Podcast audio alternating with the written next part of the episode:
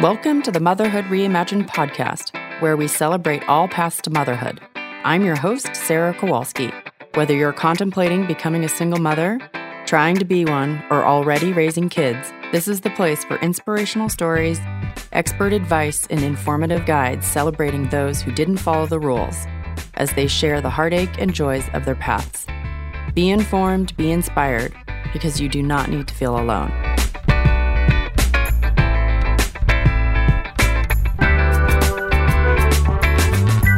Hey everyone, welcome to today's show. I just wanted to make a couple announcements before we get started. So, first of all, I'm looking for more podcast guests. So, if you're interested in being interviewed and sharing your story, please head on over to my podcast landing page. That's at motherhoodreimagined.com forward slash podcast dash home forward slash. Or you can just go to my website, motherhoodreimagined.com, and follow the menu to podcast and find the sign up form. If you have ideas for guests too, please shoot me an email at sarah at motherhoodreimagined.com and let me know who you think would be a great guest. The other announcement is that the tribe signature level membership is now live. You can go to my website again and follow the links for membership and go ahead and sign up. Right now, I have a Thinkers Triers group and an egg donation, embryo donation support group. In these groups, you get weekly access to me via video call with the rest of the group, an online community to talk about what's coming up for you, as well as tons of done for you research and reflection exercises, and really everything you need to kind of help you navigate this choice and this process without feeling alone. So I hope you will join me. Now let's get started with our guest. Today I'm joined by Christine. She has two kids that are in their teens and preteens, and so I'm excited to get her wisdom about raising kids as a single mother. Let's get started. Hi, Christine. Hi, how are you? I'm good. How are you? I'm good. And also how I grow old and age as a teenager. yes. Uh, so, just to jump in, can you tell me a little bit about, as a child, what you thought your life was going to look like and what you expected? Sure. I, you know, I grew up in the Midwest, and so it was, in in the in the seventies, so it was kind of like, oh, I'm gonna get, I'm gonna grow up, I'm gonna get married, I'm gonna have kids, and and then I, through my life, I did things that sort of supported the love of children. So I was a babysitter, I was a camp counselor, I taught Sunday school. So all through my life, I was always with children. And, and then I moved out from the Midwest after college. I moved out to California and sort of started a whole new thought process. Hmm. And and can you tell us a little bit about how that shifted when you moved? Yeah, well, you know, I mean, I just I think I think being a young person in your 20s and you are in a I was living in San Francisco at the time.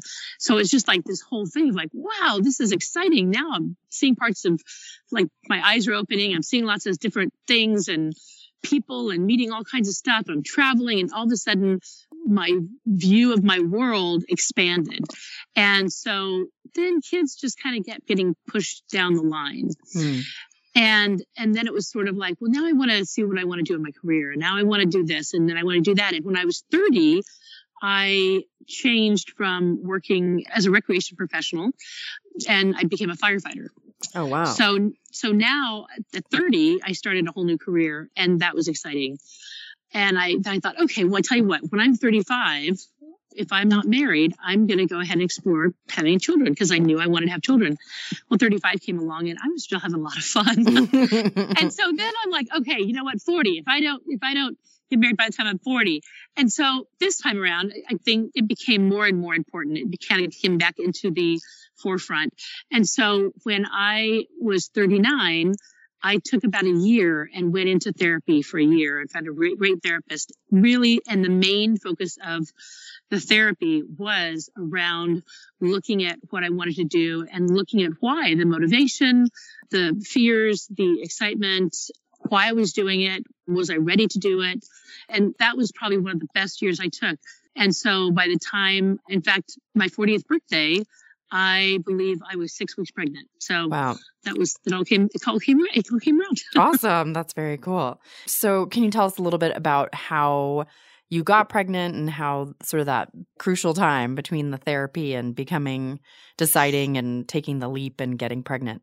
Well, I have I have to say, I think I think the, the biggest crucial time was the moment I realized, and I don't know if I read it on a single mom site, because at that point I was perusing, I wasn't on Facebook at that point, uh, but I think there was uh, some single mom like chat rooms out there, like through Yahoo.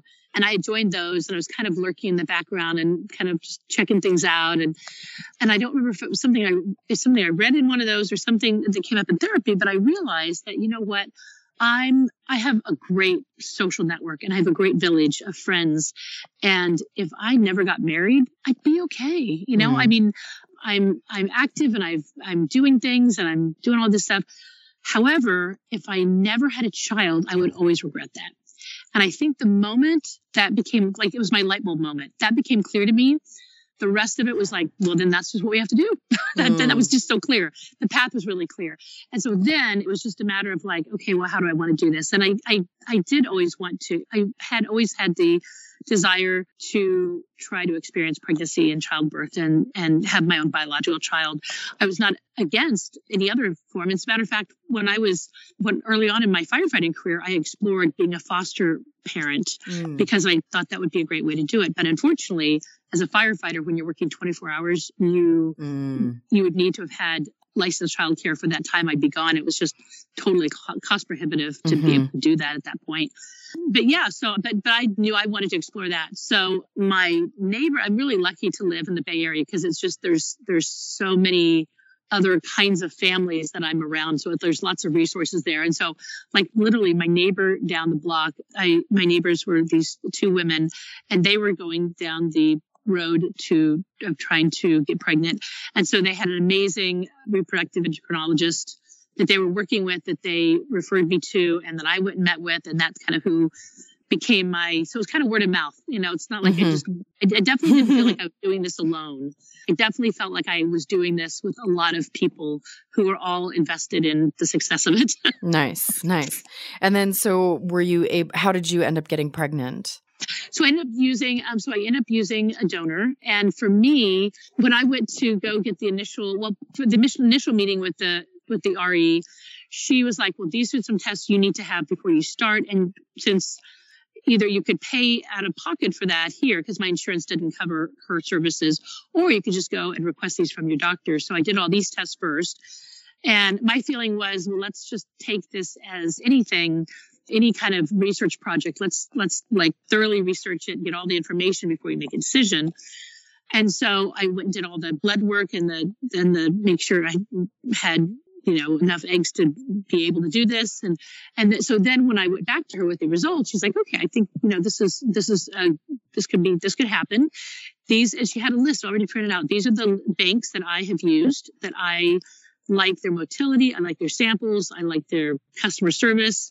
And you can use whoever you want, but these are the ones I really recommend. So I, I kind of took her word, jump of faith and, and took her word for it. And then it was just a matter of there were certain things that were very important to me in terms of a, a donor that I was looking for. For example, my family has diabetes in its in its history and autoimmune diseases. So I was looking for someone that didn't have that. And also it's very important to me to have a known donor because at some point, if my children have questions, I want them to be able to know what's on the other side of their family medical history as they get older and want to have children. So those things were important to me. And that just kind of narrowed it down. And then I had friends come over and, you know, so it, it sounds very cliche, but yeah, we definitely did look at, I had, I had some, it definitely had some editorial help in fi- picking the final result. so you involved friends or Mhm. uh-huh.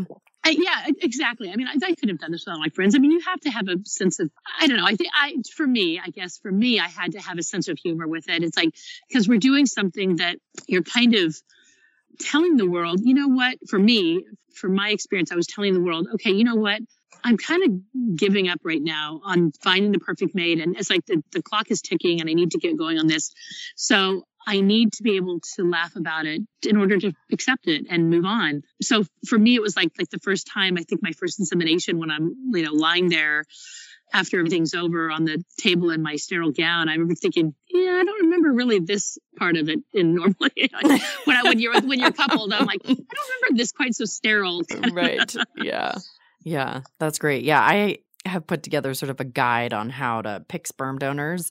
And I think that there's a lot of different methods. And some people, I think, really involve family and friends and have parties and, you know, find the humor in it. And other people are like, you know, spreadsheets and they are churning the data and oh, right, going back right. over. And, you know, other people see a psychic or, you know, who knows. I just think it's really fascinating to hear the different methods. And I think what I tell people is just know how you make good decisions and try and, you know, bring that in or however it makes you kind of get over it and do it. Um, well, you know what? And, and, and it's funny that you say that because it was something I wanted to say too, that a big part of that was.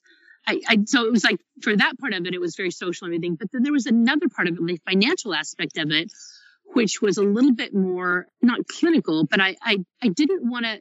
I think the fertility can be a huge rabbit hole you can jump down. And financially, you could spend a lot of money because you're just thinking, oh, what it's like being at the craps table, like, oh, if I just can play one more hand, I'm gonna, I'm gonna get it. And mm-hmm. you know, mm-hmm. and you don't. So for me, because I'm kind of a budget oriented person, for me, it was taking a finite amount of money and mm-hmm. saying, this is how much money I have. It's almost like a business transaction that I can spend towards this particular thing. For me, it was my tax return. I took one year of tax return and I said, this is the money that I'm going to spend towards this endeavor. Mm. And and, and this includes, you know, I don't know, four vials of sperm.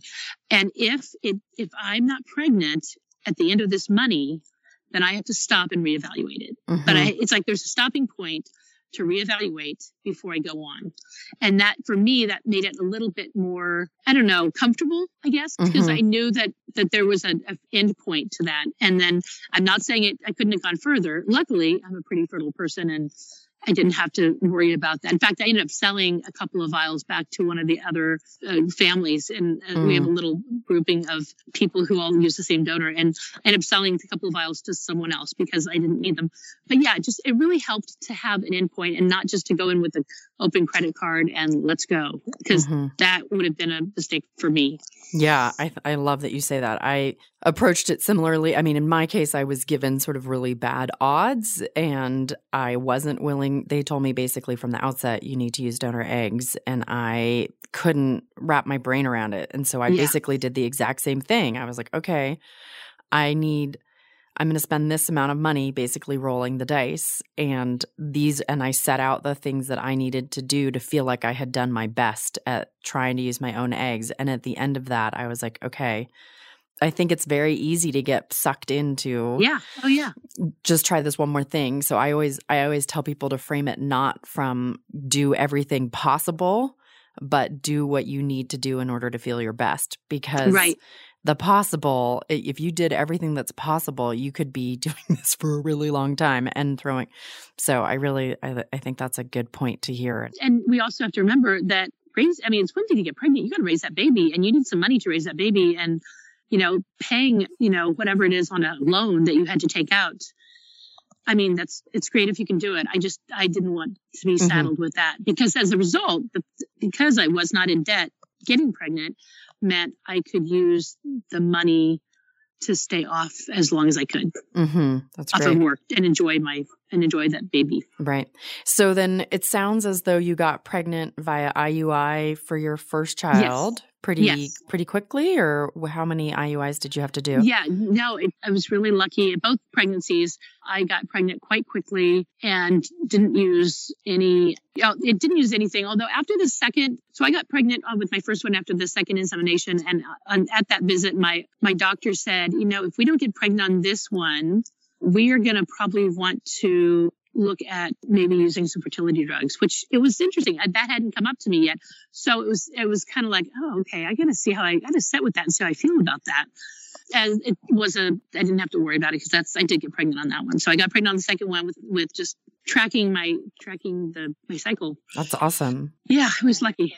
And then your second And that was that was around 40 even. That was 40. Yeah. Wow. And then my second, yeah, so my second I was like 44 and my second I used a I used a known donor and that one was just more traditional method of insemination and that actually just happened. It was just like the first time we decided to have sex. Wow, that's great. Yeah. And then do you mind talking a little bit about what your relationship is with that donor now? You know what? He's not he has chosen to not be in the picture. So, do you have any regrets around how you became a mother? You know, I I don't in fact, you know, it's so funny. I tell people these are the things I tell people uh, when they are like, "Hey, you know, how is that going?"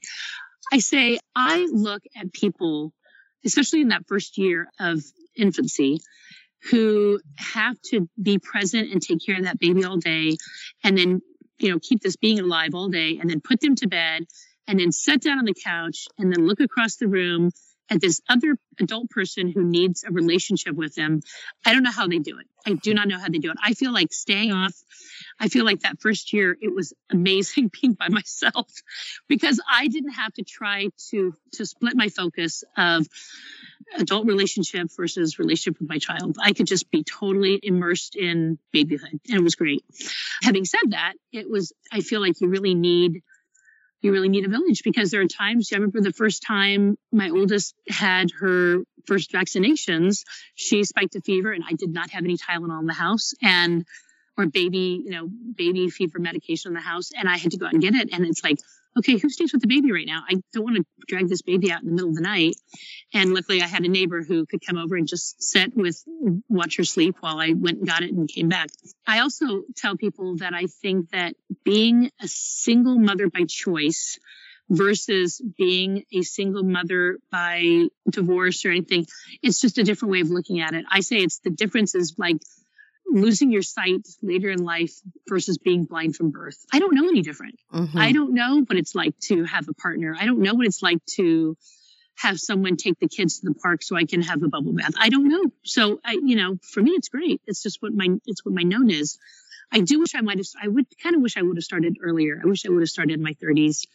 And just because I'm having so much fun with them now, I want to just keep having fun with them as long as I can. Mm, yeah, I couldn't have said it better myself. I feel like all of that. I feel very similarly. It's like that first year when you're so intensely connected to your child. I Oh, yeah. I can I feel like it feels so natural to have there be no other relationship that you're trying to attend to. So I I totally get it. So what would you say is the most surprising thing about your path and how things turned out? I think, first of all, I think the best thing, the surprising thing is how amazing I think my girls are. And granted, I'm a mom. I'm supposed to think they're amazing, but I have friends tell me they're amazing. So I know that they're amazing.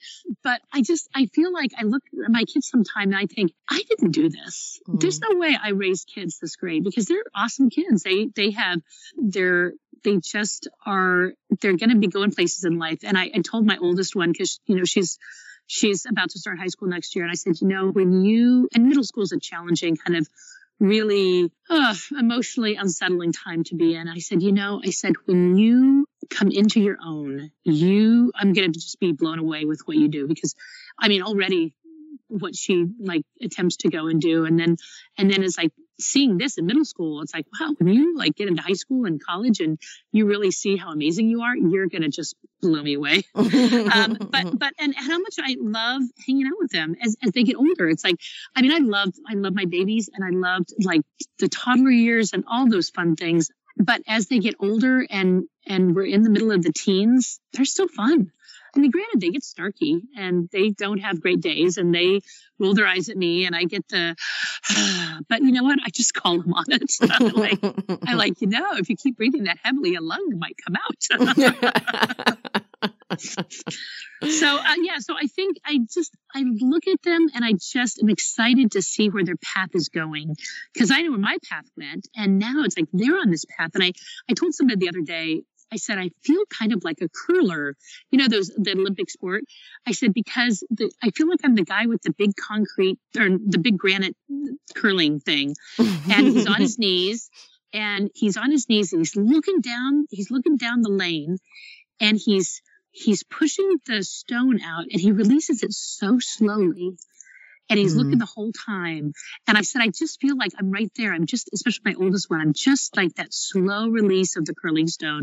And then I said, if there's going to be a time where I'm going to get up and I'm going to be the guys with the brooms that are, you know, scrubbing furiously to keep the path, to keep the stone going down the right path. But I said, right now, that's what I feel. I'm, I'm that curler is just releasing it, and it's so exciting. It's just mm. such an exciting time. Mm, that's so cool. So, do you think you're like being single? How has it sort of changed your relationship with your kids? And can you talk a little bit about?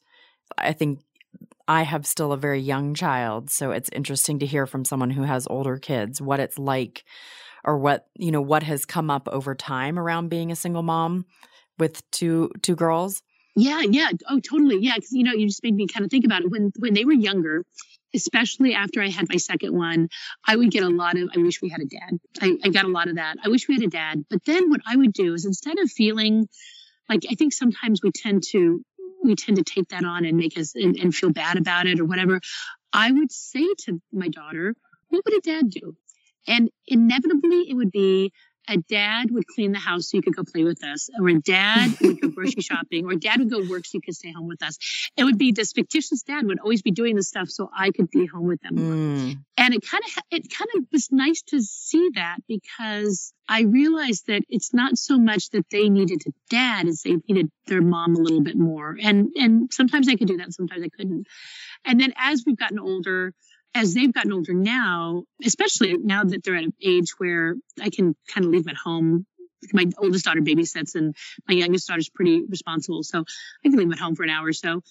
And then, i so the other day I was like, so what do you girls think about mom starting to date? Because I really, I, I've not, I've, let's see, I maybe have gone on a couple dates, but it would be like things that were very, very superficial. I, and then I would have just met them somewhere and they wouldn't have come to the house. I wouldn't even let my kids know about it because I feel like my big thing, a few things that when I was pregnant, I kind of thought about things. And one of the big things was I want our house to be a place of safety and refuge and and bringing people in the house and back and forth was just didn't feel safe for me. So my dating life was very separate from my, my parenting life. And so the other day I was saying, what do you guys think about mom, you know, maybe starting to date again? And they were like, no. They're like, I'm like, well, why not? She goes, well, we like you having, we like having you all to ourselves. I'm like, okay, well, that's, that's going to stop pretty soon. So now I'm kind of getting there, but, but I have to say around dating, I the other thing too is I work in a very non-traditional job and I work around men all the time. So I feel like I kind of have my feel a lot of time with guys and so I don't really feel the need to date right now. And now, now I'm kind of feeling like I'm more interested in it. But up to that point, I, you know, it's like, I just feel like the thought of like staying up till 10 o'clock and telling people your whole life, like doing that first date interview, just sounds like incredibly not fun for me. and have you dated at all during since the, your kids have been born, or a couple times, but nothing really mm-hmm. to write home about? And you know what? And once again, it's like I really do feel like if I if I date, if I meet someone, that's great. If I don't meet anyone, I'm feeling okay. I've got tons of friends and a very active life, and you know, it's like it's now that the now that I've had the kids, that kind of fierce pushing to couple is kind of gone. It's like, yeah, okay, that's fine. mm-hmm, mm-hmm. Yeah. Again, I completely agree so far, at least, anyways. so, can you talk a little bit more about how you've approached talking about having like a donor or having donor siblings or is that a conversation you guys regularly have or? Well you know what? We i have a group of a few of us that have used the same donor and we've all gotten in and we've gotten in contact and i've told the girls that you know they've had they have like half siblings that are that use the same donor. And there's been a lot of times where people have gotten together and they've gotten groups and i it just has not worked out. I'd be i'd be open for it. Yeah, I've, t- the girls from, I mean, the get go, from the get go, I've told them that, you know, we're a mom and kid and kid family and that their story. Well, I told my oldest daughter's story. I haven't, I mean, she, my youngest one kind of just assumes. And to the point, I like every birthday, I used to tell my oldest daughter, like, you know, this is really what I wanted. And I really needed to, wanted to have a family. And know, we were here. And to the point, she's like, I don't want to hear my story again. Don't tell me my story again. Done. But yeah, we've always been, we've always been very knowing that when the girls turn 18, they will be allowed to i'll give them all the information and they can contact if they want to do that that's their that becomes their journey if they want to contact the donor that's their journey and they take that on and that's when i step out. Let's see and then and then you would talk about it because I, I my big thing is making sure that they're doing okay with their peer groups around their story. And so uh, that begins before they're born because i think that the biggest part is that you as a parent have to be okay with your journey before your children can be okay with their journey. So you have to be okay and you have to not feel shame or un- being uncomfortable when someone says, So, how's your husband liking this or whatever? It's like, you know, you have to be okay. And one of the ways we did it for, for me is I never have said we don't have a dad or we're missing a dad or something. I've always just said in response to adults and children, because I think it's actually a really good response for children when they're like, "Hey, where's where's so and so's dad?" And it's like, "Well, you know what? We're a mom and kid and kid family, and that usually is all they need." That's mm-hmm. so I never say we don't have a dad. I just always respond that way. And if they keep asking it, I just keep repeating it. And eventually, hopefully, they figure it out. But once again, luckily, where I'm living in the Bay Area, there's a lot of different family dynamics and a lot of different families and so they're all exposed. And I've always said to my children, as long as there's love, it's a family. It doesn't matter who's in it. As long as there's love, it's a family. And so we started that very young and that kind of went on. You know, my my daughter, my oldest daughter has a very good friend of hers right now who is a single mother, or is, is a child of a single mother. And her mother is very adamant that she doesn't want her daughter to ever know who the donor is. And that's just another way of doing it. And so it's kind of interesting for my my oldest daughter for the first time, she's seeing, oh, there's another way I could look at this. And it's kind of nice to have that support. And then also really they've never I don't know. I think I think sometimes single mothers we try so hard to give our children what we would consider a normal childhood that in some ways I think we do more than most more traditional families might no, I think more present. I think more adventures. I think just more like those, just those, like, you know, I'm going to volunteer in the classroom and I'm going to do this and I'm going to do that. And so we've been there. And now, now that my kids are getting into teenage years, and this might be what your son will find out too. A lot of our friends and a lot of their classmates are div- parents or children are divorced now. And so they're constantly trying to figure out, you know, there's constantly being shuttled back and forth from one family to the other family. And and so I think my my children at one point said, I like the fact that I don't have to go back and forth between two households and I'm just right here. Mm-hmm. So, you know, I mean, I think there's there's pluses and minuses for every situation. And the big thing is to not judge anything, you know, just be like, well, this is what we are. This is what we are right now. And I think it's also to, to say, hey, you know what? I really like our family the way it is. And that's really wonderful. Mm-hmm. But you have to be okay with that from the get go, because if you're not okay with it, your kids be comfortable with your choice before the baby is born. Because if you accept it, other people will accept it and your child will accept it. Mm-hmm. Yeah. I agree wholeheartedly. Any advice on how to, like, if you were feeling uncomfortable about your choice or still feeling some sort of shame or regret, would you have any advice for moms? Yeah, I think I think you need to first of all own it and and not be ashamed of your ashaming. you know, you need to own it and and know that it's not it's not just something that just automatically like is going to be okay. Here we go. I mean, you have to. I think you consciously have to mourn your decision you have to mourn the fact that your your dream since your childhood of the big wedding and the person with you that's going to be with you all the time is not going to be there. And then you have to accept the new path you're going down. I mean our, our, and one thing i can say as someone now in my 50s and that is your path is constantly changing in life. And you have to be open to going down a different path if it presents itself because sometimes you don't have a choice. And you know you, you just you have to be okay to do it and you have to be flexible to do it. And sometimes that means getting help down that path whether it's a therapist whether it's journaling whether it's talking to friends. But you need to the more you talk about it the easier it's going to be. The first time i had to say i'm a single mother by choice did not come out as easily as it does now. Or the first time that I had to say, "Oh, we're a mom and kid and kid family," and not feel like that that took a while. It didn't come naturally, but now it's like I just look at it I mean, part of it's the fact I think being in a non traditional job kind of made it easier to go down a non traditional path for motherhood. Having said that, I have also I also work around a lot of very traditional males, so it was a little interesting. But I've I'm, I'm lucky in that I've I've had a lot of support, or maybe I just don't know if I don't have support. Maybe I'm just kind of have the blinders on and like that's where I'm going. Mm-hmm. be with me, or you can you know you can jump off. Nice. So, can you talk a little bit about how you? I know as a firefighter, you have like, I don't know if it's like 24 hour shifts or yeah, even longer, right. how you were able to juggle that kind of job with having kids and how you got help. Yeah. Well, you know, I, I feel like I was lucky in that my job is nine days of 24 hour shifts, and that's my full time job. So I feel like I was blessed because that, that meant I had like 20 days of being a mom mm-hmm. as a full time job. So the hard part about that, and, especially it was much harder when my children were babies because that was hard. I was lucky. I was I took a year off for each girl, so I was able to take a year off for my oldest, a year off for my youngest. Wow. So when they're when I was going back to work, it wasn't like I was leaving a four week old. You know, mm-hmm. that was helpful. Like they were already on solids and they were, you know, moving and it was great.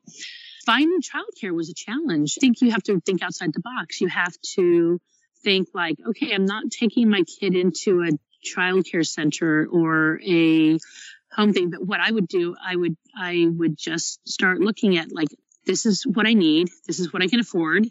And can anybody that I trust do that? And for me, finding childcare that I trusted was huge because then I could go to work and I wasn't, and believe me, we've had some childcare, we had one childcare experience that didn't work out. It was just like the stress of being at work and let's say doing resuscitation and having my phone ring and hoping that it wasn't the childcare person calling to complain about my daughter was like, ugh, so that didn't last very long.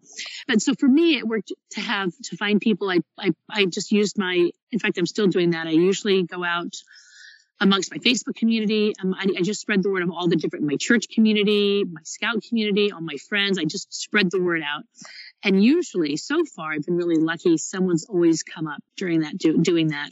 And as a result, I've started I had some amazing, amazing child care providers that helped me learn how to be a mom. Like the first, the first woman who watched my first child, she was a mother of four daughters. And I, to this day, I'd say she was my mothering mentor because she taught me like, oh, at this age, when they're three and four, and it's all about redirection and you know, and, and I never would have known that. It was just like, it just was like, oh, this is awesome.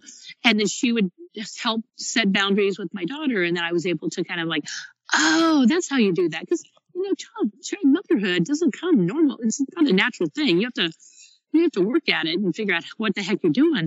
And then, and, and inevitably, all the childcare providers have watched my children start that as, as a business transaction. And now they're just part of our family.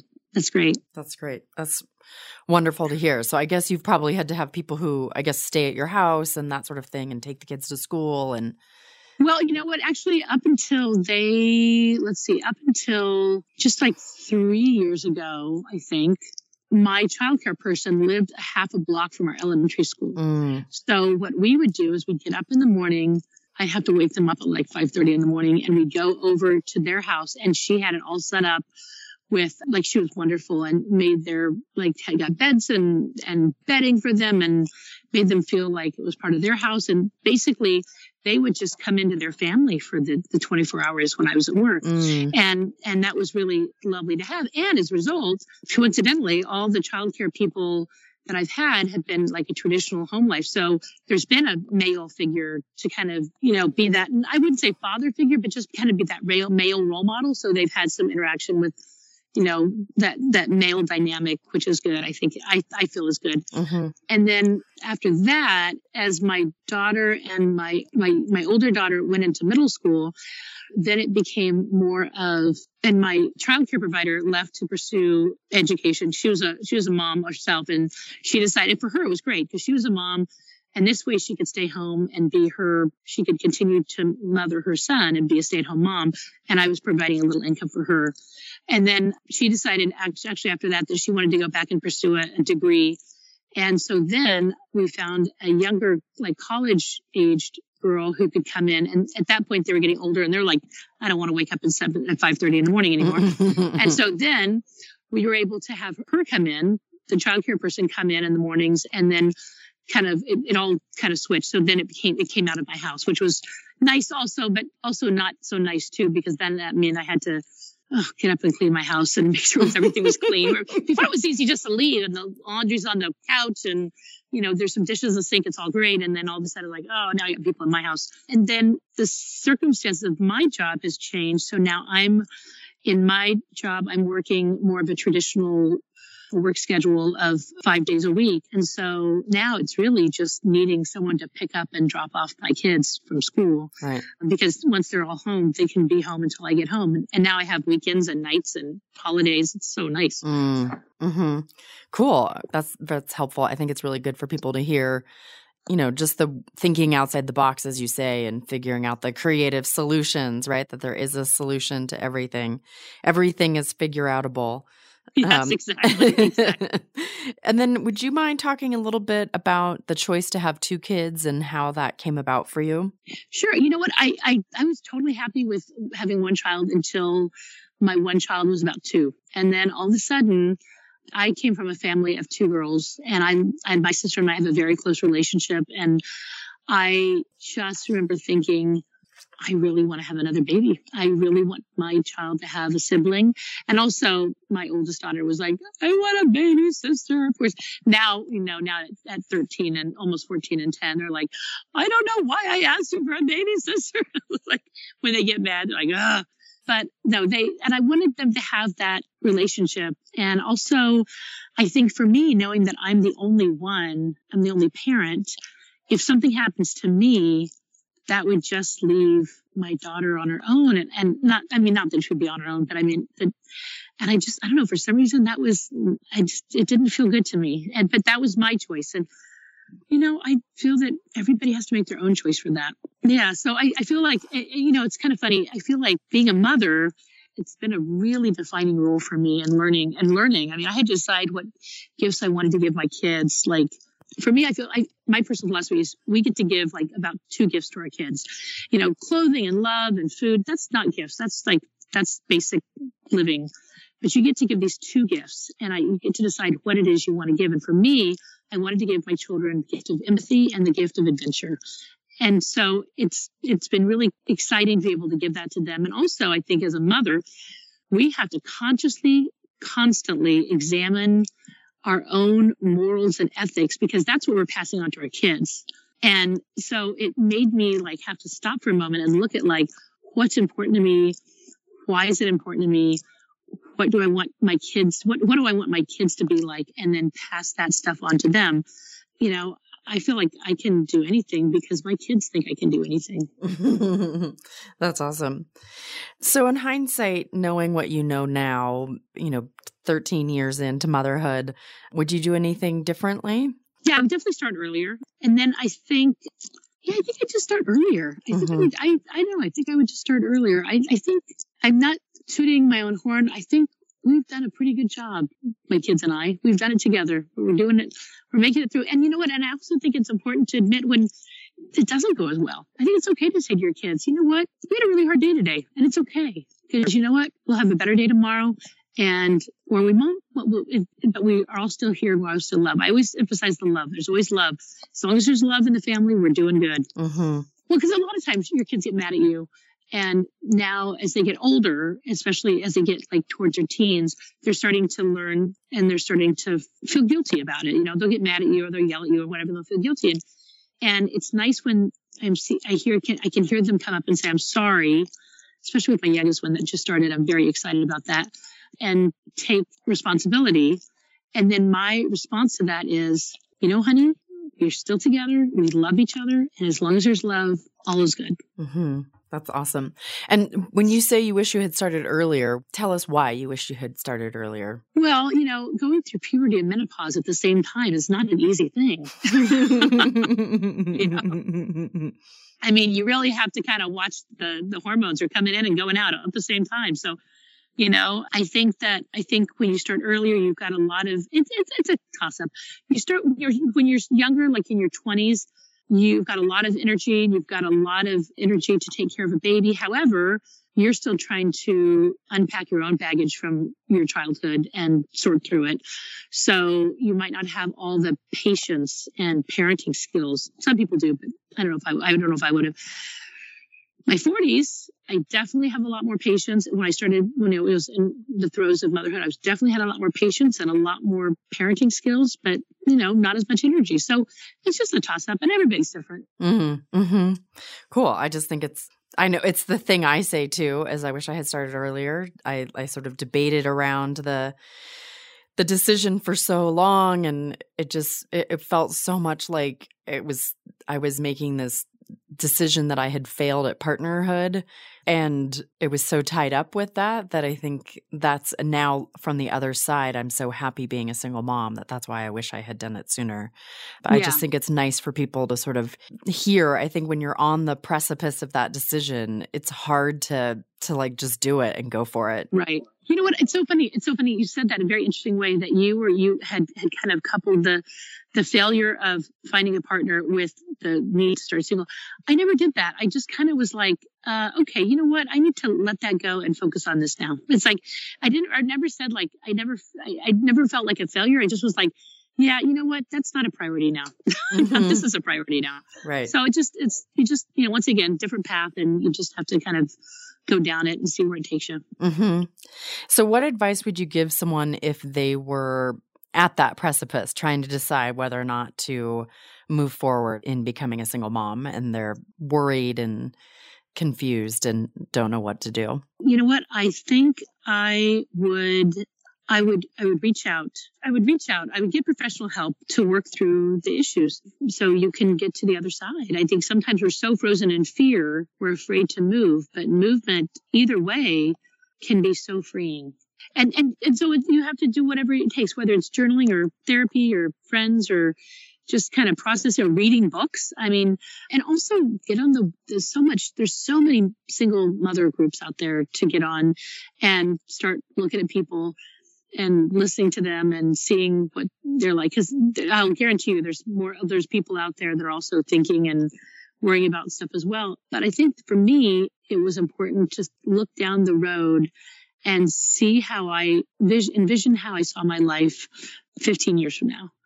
And if I if I felt really good looking at my life without children in it, and I felt like great, then then that's a great choice. I think some people are not everyone's meant to have children and, and that's okay. But i think you need to consciously own your decision. That i think that's would be that would be my, my final takeaway on that. You need to consciously own your decision whether you're deciding to have children or deciding to not have children you need to consciously make that decision instead of just kind of flip-flopping and dilly-dallying until it's too late and then let that be your decision because that will always be an unsettled decision for you mm-hmm. whereas if you consciously choose to not have children you've made that decision, you're good with it, let's move on. Or if you consciously choose to have children, that's then that's you know, it's like definitive. Mm-hmm. And that helps. And it helps, I think it helps us feel more settled. Yeah, I love that. That's awesome. Thank you.